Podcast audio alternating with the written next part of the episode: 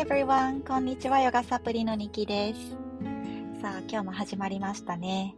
えー、今日はですね、英語のヨガのフレーズというよりは、英語のフレーズを一つお伝えして、あとは、えー、最近暑いですよね。暑い時にめちゃめちゃおすすめな呼吸法を一つお伝えしようかなと思います。このチャンネルはヨガとかマインドフルネス、子育てについて、そういったことをバイリンガルで自由にお話ししています。英語とヨガっていう組み合わせ、ここからボーダレスに世界が広がる、そんな風に考えていますので、英語でヨガを伝えたいなとか、英語でヨガを受けてみたいなとか、将来海外に行ってみたい、その時に英語を少し学んでおきたいな、そんな方々お聞きくださったら嬉しいです。えー、そうですね、今日の英語のフレーズ、フレーズというか、まあ、単語になるかな。早速お伝えすると、butterfly effect。butterfly effect。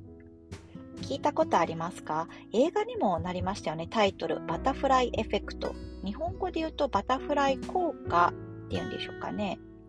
うん、あの、ウィキペディアでどういった意味かっていうのを、まず英語で書いてあるのをお伝えして、で、なんで今日これをシェアしてるかっていうのも交えながら、ちょっとお話ししていこうかなと思います。Okay, so butterfly effect is the idea that small causes may have large effects in weather. バタフライエフェクト、バタフライ効果っていうのは、ほんの些細なことが様々な、ね、要因を引き起こしたり、また非常な大きな事象の引き金につながるそんなことにもなるよっていう考え方です。もともとは気象学者のエドワード・ローレンツ氏という方が、えー、アメリカの、ね、学会の中でこの概念を発表されたんですけれどもね。ブラジルで蝶々の羽ばたきこのパタパタパタっていう羽ばたきがテキサスでトルネード台風竜巻か竜巻を引き起こす。なんかそんなちっちゃな出来事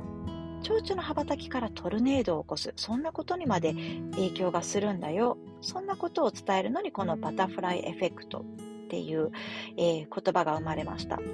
でね、映画の2004年公開だったそうなんですが、バタフライエフェクトっていうタイトルで、えー、この映画もね、結構ヒットしたものだったりします。ちょっと私内容忘れちゃったんで、また今度見てみようかなって思ってます。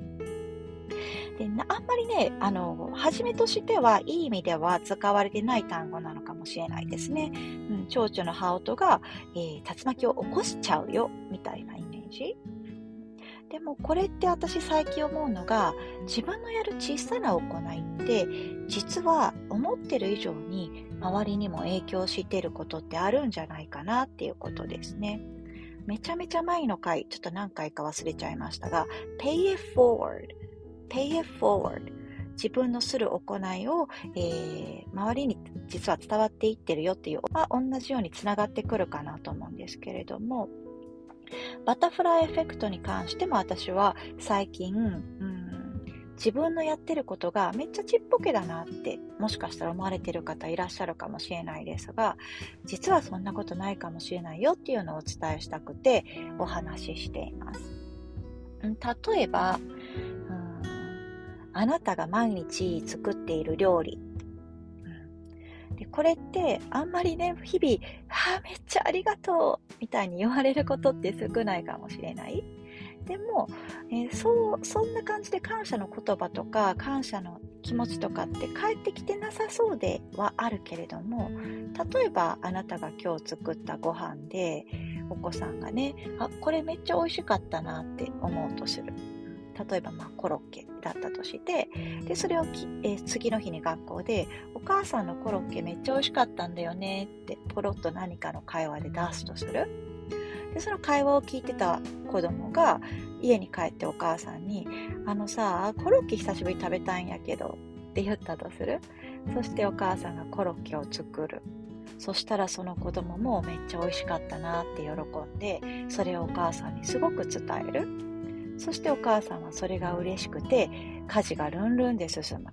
その家事をルンルンしているお母さんを見てお父さんはあすごくお母さんなんか今日いい感じじゃんって伝えるそんなお父さんがすごくいい感じになって次の日会社で何かいいことあったんですか？って言われるいや、なんか最近、妻がすごいいい感じでね、みたいな話になる。へえ、そっか、料理褒めたらそんな感じになるんだ。そして帰ってそのまた聞いてたお父さんが料理を褒める。みたいなね。もうすごく、あの、うん、勝手な想像ではあるけれども、そういったことって日々起こってるんじゃないかなって思うんですよ。だからあなたがやってることって誰ももしかしたら見てないことでもやっぱりね影響していってるんじゃないんかなって思うんですね。なんかたまに、うん、なんか私って無力なんちゃうかなとか思う瞬間って、うん、あるかもしれない。でもそんなことなくってもしかしたら小さい力なのかもしれへんけどそれが、えー、蝶々の羽ばたきのようにパタッてしたそれがもしかしたら地球の裏側までね届いているのかもしれないなってなんかそんなことを感じました。Yes, so today I talked about your small actions really mean something. And um, even though you don't feel it, I feel that it's sort of like a butterfly effect. What you do might be small, but it might be causing a big time. はい。ちょっと今日はペラペラ喋りましたが、なんとなく想像できますかうん。伝わっていたら嬉しいなと思います。はい。ではね、最後に今日はシータリー呼吸法っていうのをお伝えしていきます。昨日、キッズヨガでも一緒に子供たちとやったんですけども、めちゃめちゃ暑い時におすすめの呼吸法です。で、子供にシェアするときは、ストローブリージング、ストローの呼吸みたいにお伝えすることもあるし、昨日はね、あの、ちょっと、うん、プレイフルな感じでシェアして、ココナッツジュースをね、の、ココナッツ割った後にみんなで飲もうみたいなストーリー設定で、この呼吸法をシェアしました。で、舌をこう丸められる方、これちょっと遺伝みたいなんですけど、丸められる方はその丸めた舌から冷たい空気を吸い込んで、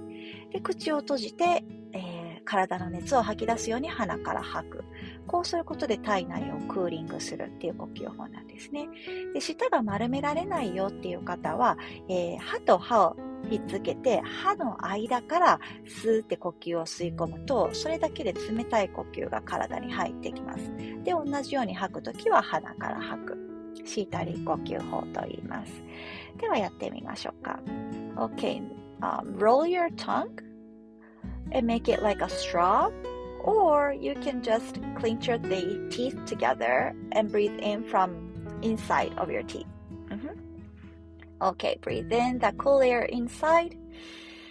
and seal your lips 唇しっかり閉じて and breathe out from your nose 鼻から吐くさあもう一回呼吸冷たいのを体内に入れましょう舌を丸めて呼吸をたっぷり クーリングするように入れて